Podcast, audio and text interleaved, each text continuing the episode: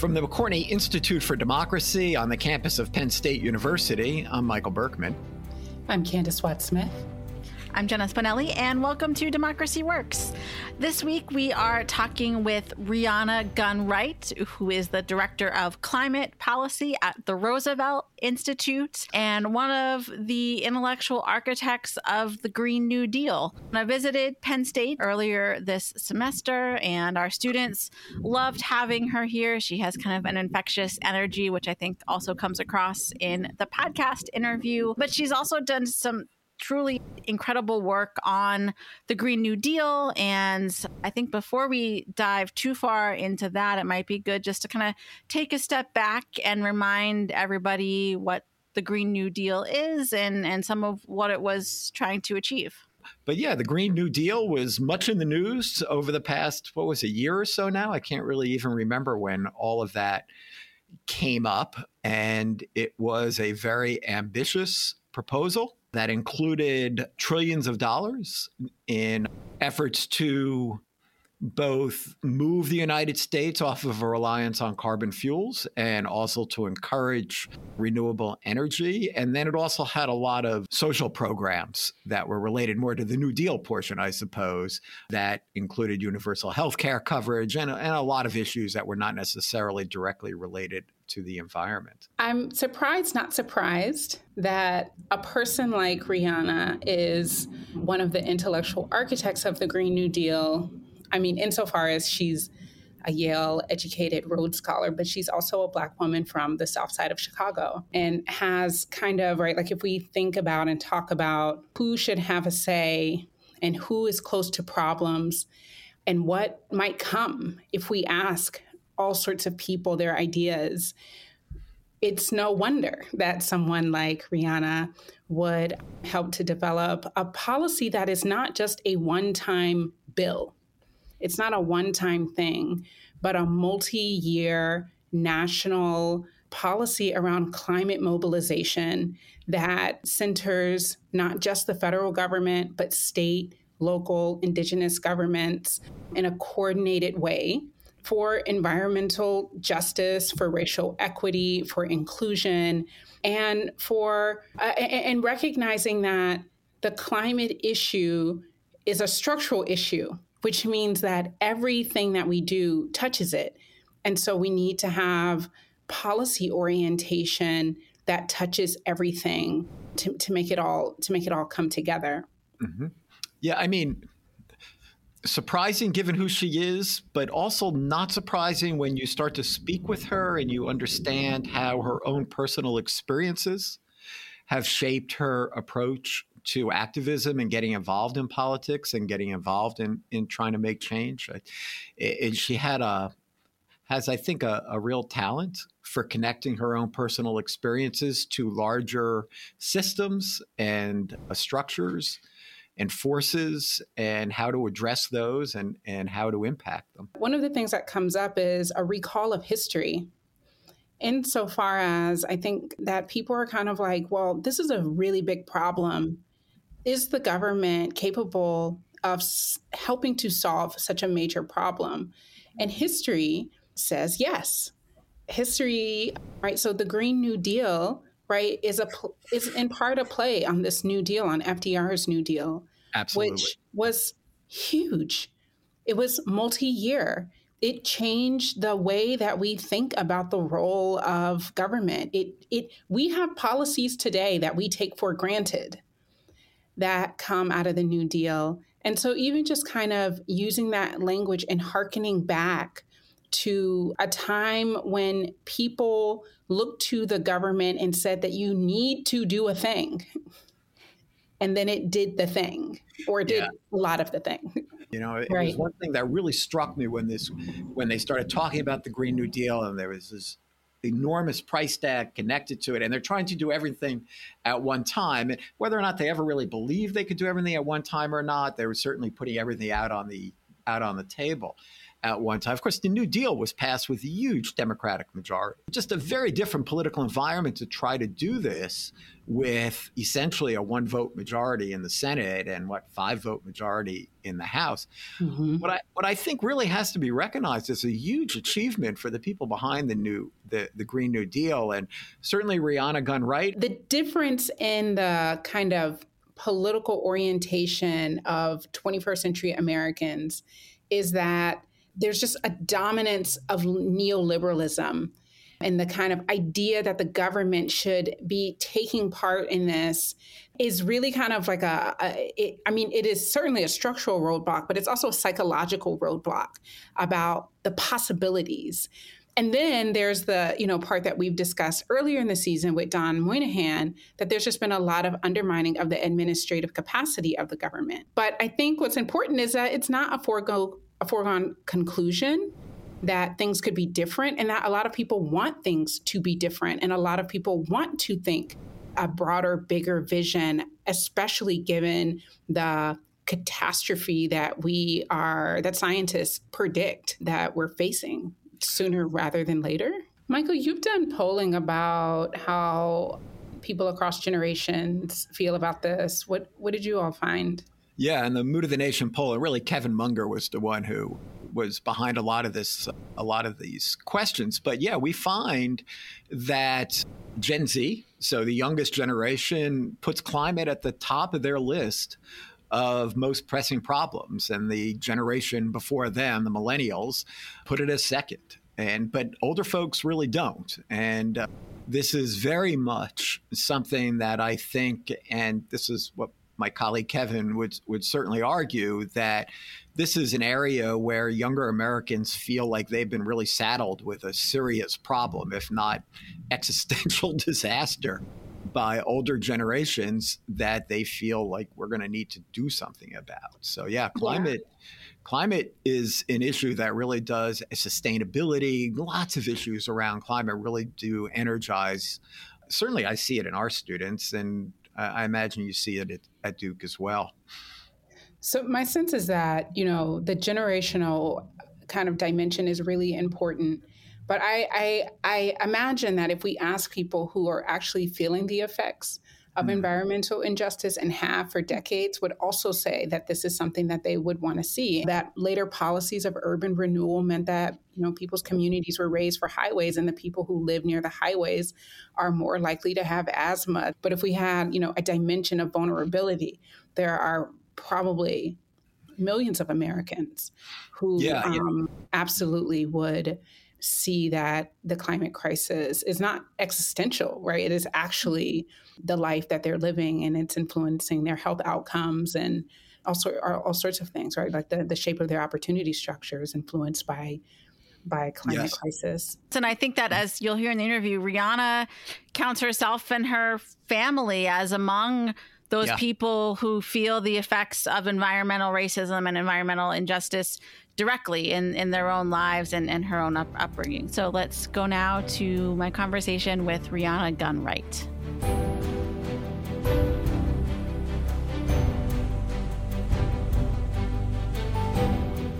Rhiana Gunn Wright, welcome to Democracy Works. Thanks for joining us today.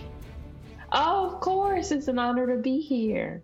So, lots to talk about regarding your work on climate policy and, and how that intersects with democracy. And, you know, on the show this season, we've been talking a lot about policy implementation as democracy in action and inequality and inequity as a policy choice. It's one thing to sort of look at that from an academic perspective, as we often do on this show, but I've also heard you talk about your experience growing up on Chicago's South Side and kind of saying that the, the government sort of forgot about you when you were growing up there in, in the yeah. 90s. I'm wondering if you could start by telling us about those experiences and how they've maybe shaped the way you've come to think about policy. Yeah, so I grew up on the south side of Chicago in a neighborhood called Englewood. And Englewood was then and is still one of the poorer neighborhoods in the city. And when I was growing up, there were just a lot of like abandoned lots, like the park wasn't particularly well kept up, trash at the bus stop, th- you know, things like it just wasn't very well kept up by anyone but the community member. So I remember there was this one woman on my block in particular named Miss Mary who used to like pick up the trash every day and like organize like community pickups and like get us to pick up eh, trash like and but that was her way of ma- of like taking care of the community. And i just remember growing up like accessing services always felt difficult right like if people called the police the police might take forever to come if they came at all, right? Like the abandoned lots were technically like city property. And I mean, they would come and mow them, but often I remember Miss Mary talking about having to call to get them to mow them. Like they didn't come look after them and pick up the trash. Like there was just a real sense of like neglect. I don't know how else to explain it. Like it just felt very much like we were alone and also the only services that we ever really saw were cops right like were police and just i went to a magnet school so there were kids from all over the city there in elementary school and i remember going to where they lived and it just looked i don't it just it was clear that they just weren't nearly as forgotten, right? It just got there was like a real sense that you know things were cared for. The streets weren't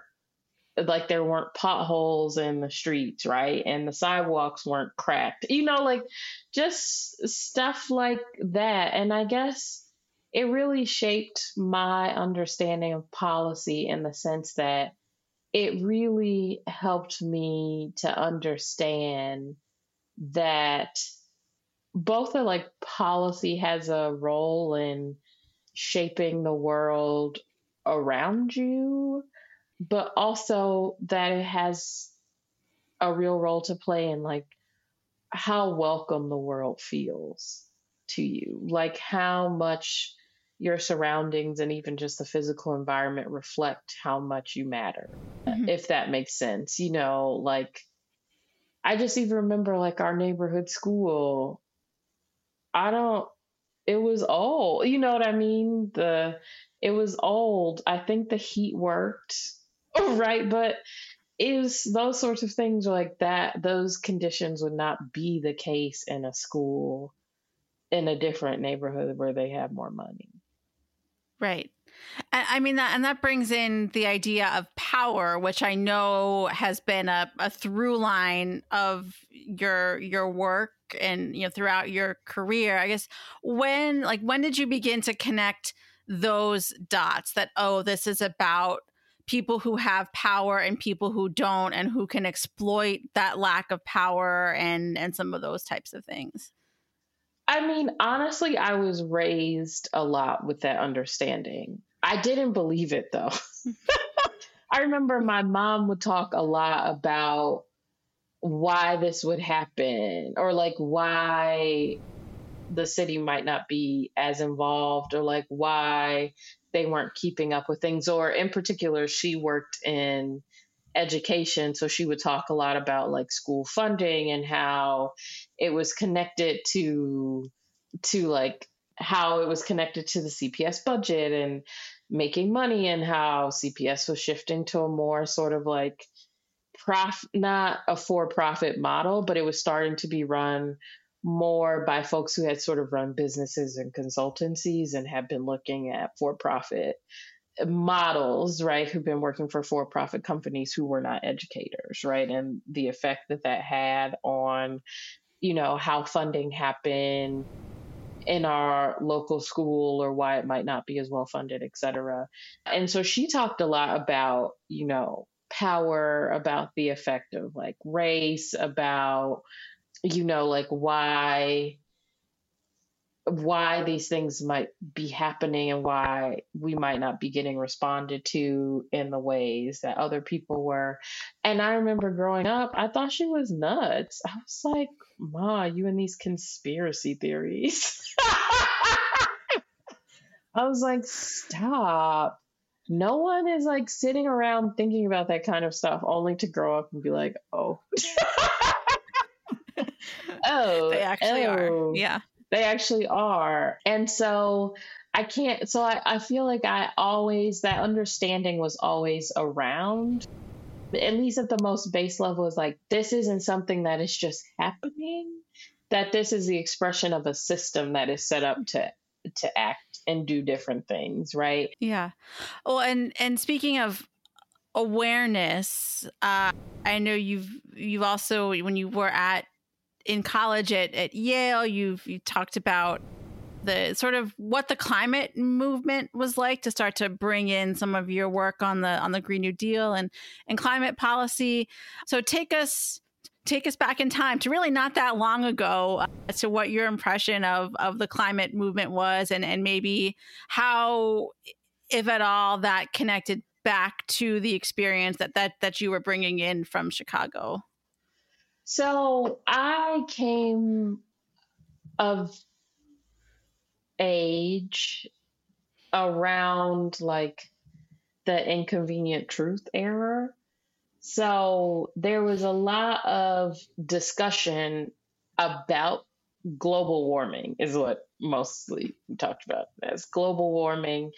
But it was very, I just remember it being like very technical and very scary right? It was, I remember there being these really scary discussions of like what could happen, really, and they were really sort of rooted in the natural world, like extreme weather, the ice caps melting, things that just really sounded very catastrophic and apocalyptic.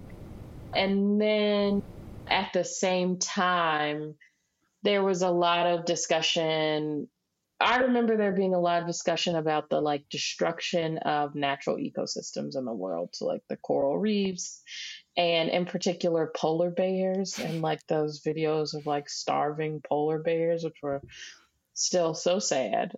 And when I was in college, it had changed a little bit, but it still to me felt very technical. And when I was at college, a lot of the discussion was about fossil fuel hmm. divestment. And there was a divestment campaign at Yale to divest our endowment from fossil fuel investments.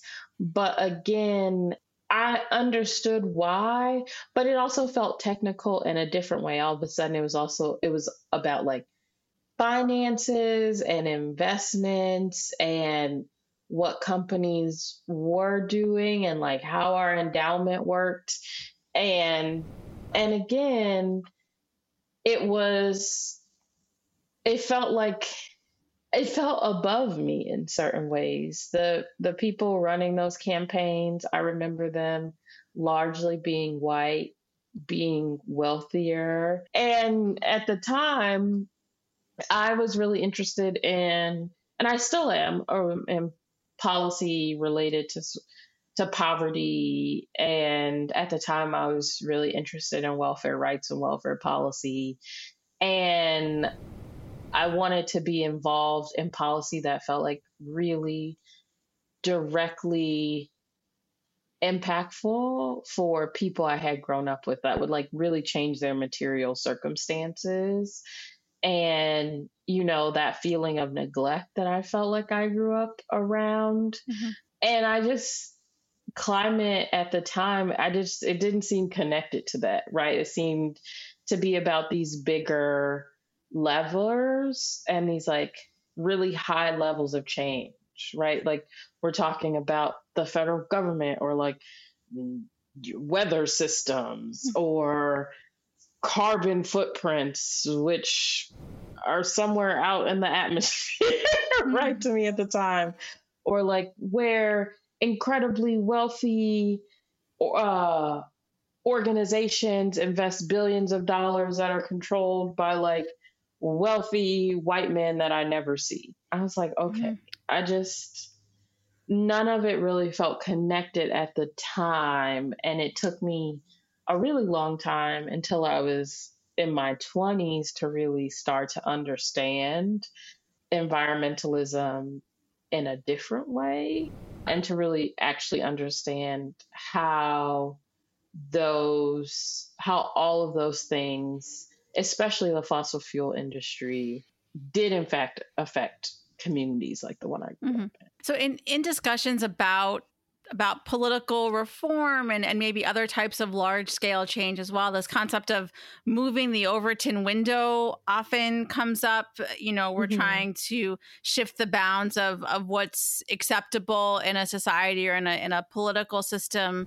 How did you think about that in relationship to the Green New Deal? I mean, I could see on the one hand, yes, it's good to, sort of shift the way we think about these things, but also like I feel like in some ways that might be kind of a cop out to say, oh no, no, no, we don't actually need to pass these policies. We just need to like move things kind of incrementally, and we'll we'll get to the rest later.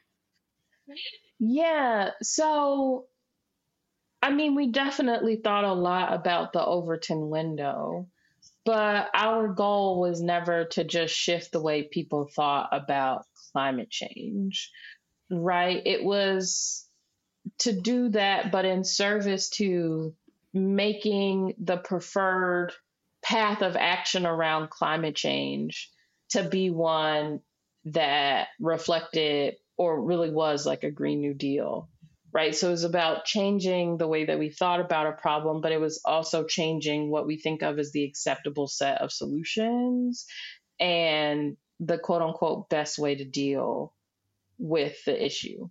So that was the goal. And I think that sometimes what people we talk, I hear people talk about the Overton window a lot, but I think that's part of what gets lost. Like the Overton window is not just about changing the way we think about an issue. It is about creating a political opportunity to adopt a particular set of policies, right? Like it is about shifting the way we think about something for a particular end.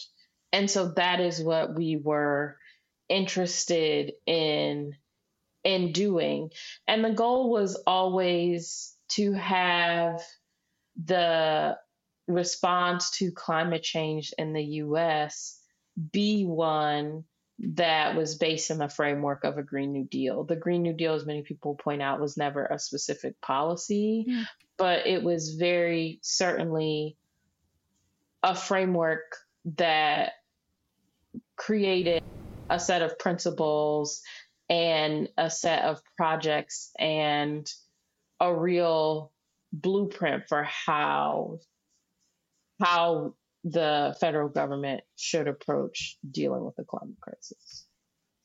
Yeah, and on uh I don't want to call it superficial, but it's also like I think a lesson in how to make a policy sticky or how to like make it resonate in in people's minds. Can you talk about how you did that, how you sort of made it look cool and seem so cool and get it, you know, get people talking about it? Yeah. Yeah, I laughed because I was such a hectic period in my life. But. I mean, it was, I mean, uh, and there were so many people involved. There were a number of us involved in the effort. I mean, one thing was to be everywhere, right? Like, I don't remember, I don't know if people remember, but like, so the, the protests in Nancy Pelosi's office happened. Mm. People started talking about a Green New Deal. The resolution happened. And then we were like talking about a Green New Deal constantly, mm. all the way through the primaries into the election mm. after. Right. And so that happened because we were just talking about it all of the time, right? In media, on podcasts and interviews. I think the other thing that, so we just tried to create a lot of, for lack of a better term, like I wouldn't say no, a lot of discourse around it mm. and keep that discourse, like that flow of discussion about it, constant. I think the other thing that we tried to do is that we did was like we didn't shy away from it even when it became like a target of conservative attack. Right, like we didn't stop talking about it and we didn't change the ways that it, we talked about it. I guess to to sort of focus on those criticisms or to act like they weren't there. And I say that because I think that's scary, but it was necessary.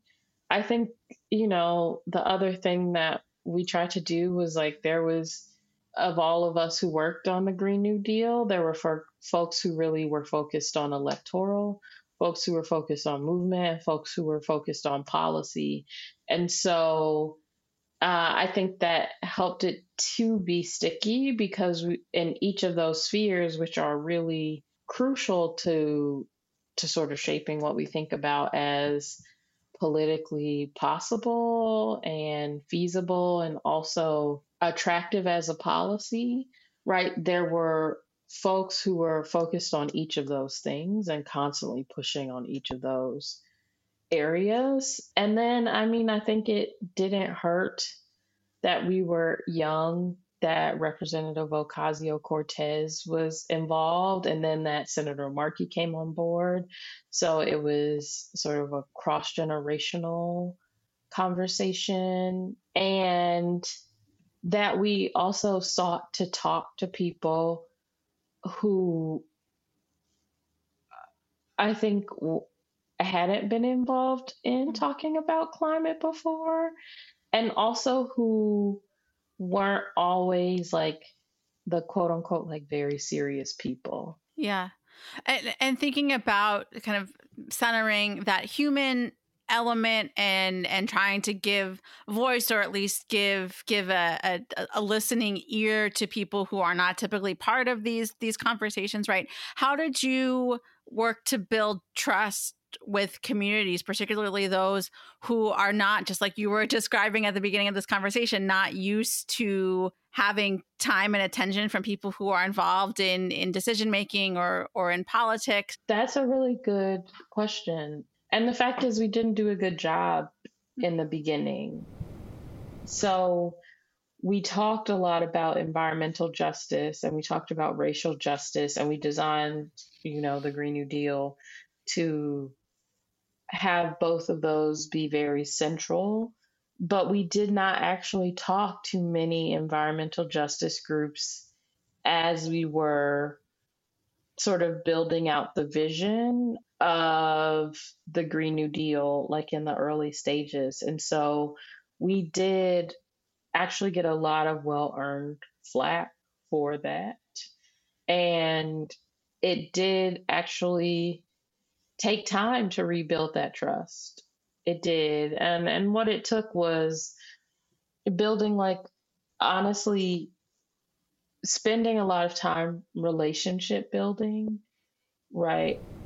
Just getting to know people, letting them get to know us, sort of starting new formations or being part of new tables where those folks, I shouldn't say EJ were at the table as sort of core members. And and I think increasingly sort of widening out when we started the Green New Deal it was like it was a small group of us like really working on it and sort of pushing it forward and really involved sort of day to day in campaigning for it and building out the vision of it. But then as time went on, like the Green New Deal took on a life of its own, right? And became a much larger space and it sort of became grounds for a movement. And I think it was hard at the time, but ultimately we had to let that happen. We had to let it be diffuse. And that meant that the leadership of a Green New Deal movement has become more diffuse. And now there are a lot more folks who directly represent or are part of environmental justice communities and the orgs mm-hmm. that come out of those communities leading that movement. And it's not just like the 12 of us or however many mm-hmm. there was of us. There's, you know, a bunch of coalitions, lots of organizations, right, doing taking doing their own take on the Green New Deal. How do you think about the the connection of of all these other systems you know economic and and and these you know this this discussion of power like how does that connect to the other parts of our democracy right whether it's the electoral college or the makeup of of the supreme court I think that the, the question the student asked you was if you could change one of those things, what would it be? But I'll maybe broaden it a little bit and, and just ask you know, how these other parts of our democracy fit into this work? Oh, yeah. The other parts of our democracy are crucial for this work. People often ask me, like, what would we need to, to have a Green New Deal? And I'm always like, the same institutions you would need to have a multiracial democracy, a mm-hmm. functioning one, are the same ones that we would need to have a Green New Deal. Because ultimately, the economy is deeply shaped by government, which is created by our democratic and political institutions, right? Like, I work at an economic policy think tank, and one of the things that we talk about the most is that markets don't just happen out of nowhere. Government creates markets, right? They operate based on laws that are set forward. And so, if you want to change the economy, right? And you want to have something like a Green New Deal, you have to change the people in power and the people who are making policy. And without democratic reforms, that's actually really difficult, right? Like our democratic systems from like the electoral college to the filibuster to increasingly like the makeup of the Supreme Court, like mm-hmm. those operate to keep particular people in power, often a particular type of people, and to preserve the power of, you know, certain parts of our of our population. And and so for instance, like just even thinking about having a popular vote, how that would change mm what is possible when it comes to climate politics, it would be massive. People of color are more likely to both believe that climate change is a thing and to vote based on to vote to support climate policies. On the other hand, conversely, older white men are the least likely to believe that climate change is real and to vote for climate action. So if we have a political system that favors, right, older white men as opposed to, you know, a popular vote where the preferences of people of color would be far more pronounced. That alone would change who's in power and how amenable they are to climate policy. And so democracy reforms are really, really, really central to that. I mean, in part because, and I'll end on this, is because after so many years of like neoliberalism in particular, a lot of our politicians think less about governing a society and more about running an economy. And that thinking is consistently rewarded by the way our political system is set up right now.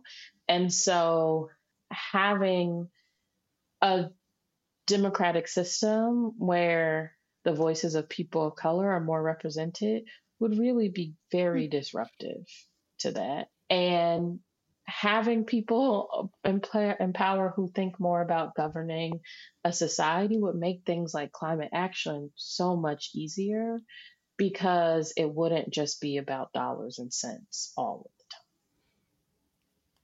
time. Right.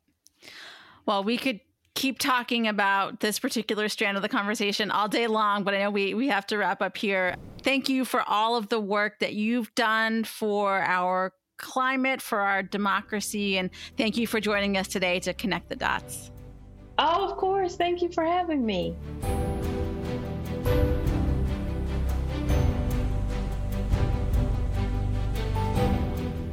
Thank you, Jenna, for that great interview. And also, I'll just send a special thank you to Rhiana for her infectious laugh.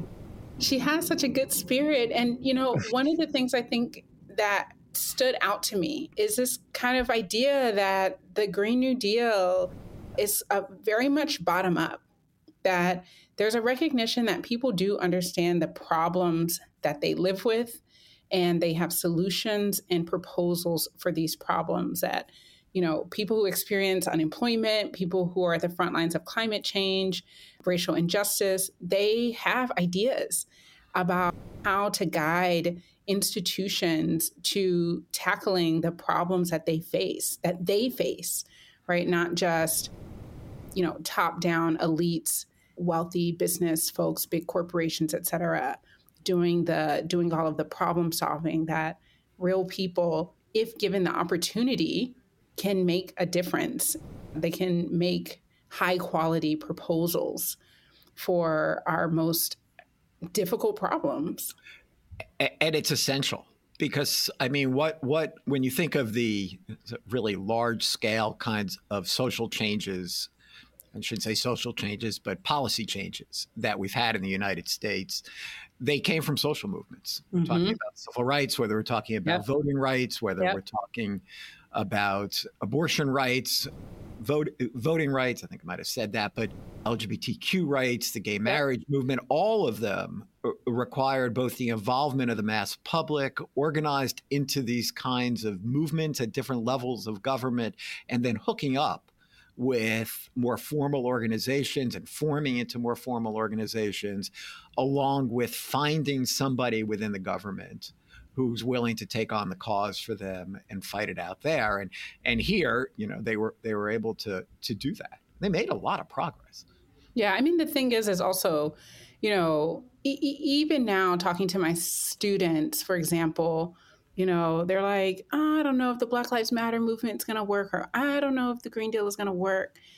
And what I think they don't understand is that the basic basic things, eight hour workdays, the the fact that people can vote, integration in schools or at least at, in higher education, were bold ideas, were ideas that people thought were near impossible then and are common sense now. And so the you know the conversation that Rhiana and Jenna were having about shifting the Overton window for very specific ends, I think is really important. And and that, you know, social movements help us to see that the world could be different, that it gives us new ideas that maybe we hadn't even thought of. And, and yeah. you're often not gonna you're not gonna win everything mm-hmm. on the first effort. I mean, many social movements took many, many, many years and with many defeats and then with smaller victories over time that accumulate and then perhaps ending in major legislation like the Civil Rights Act or the Voting Rights Act, or maybe not ending in major legislation, but a series of gains or or court decisions that that work out in their favor. So, you know, I, I think one of the things that people kind of they're cynical insofar as the idea that like, okay, well, the problem is too big or your solution is too out there. But if you kind of break it down one by one, they're, you know, they speak on kind of every dimension that is important to this problem. And the fact of the matter is, is that there is no domain in American life that is not touched by this problem. And there's a recognition of that, that there is something to do in each one of the domains, and they have to be done simultaneously with coordination and with boldness. Mm-hmm. And one thing I really like about her, first of all, she has us looking really locally at just mm-hmm. how your own life is affected by things. Mm-hmm. But also, there has been a lot of activity on climate that has gone on in the states, some of it which will be quite significant nationally. I'm thinking, for example, like California's decision to require electric vehicles. So, scientists say that we need to move at a quicker pace and on a bigger scale. And the, the free market is not going to do everything that we need it to do. We've seen examples such as the rural broadband issue that when there's a issue of governance and of well-being, we cannot necessarily depend on the free market to pick up and solve these major problems. Although they can be incentivized to solve the problem. Totally. Yeah. And I mean, I, I, I think a, a way that a way of thinking about what you're talking about is that both politics and markets are a way of organizing society, of addressing issues, of distributing resources, of getting things done. I think markets probably do have a huge role to play, actually, totally. in solving environmental issues. And they can act quickly. actually, if they want to, they can act like COVID, quickly. like the vaccine. Yes, and with yes, and with dramatic amounts of power too, given how concentrated business is but there has to be government is going to have to play a role as well. I think you know, and and and and Jenna get to this at the end of the conversation that if we had a an actual inclusive multiracial democracy, we might see that there are preferences that are just not being turned into votes for for many reasons. And so, you know, a lot of kind of what we're talking about is, you know, our representatives seem to be kind of hesitant about taking on these big problems and big solutions.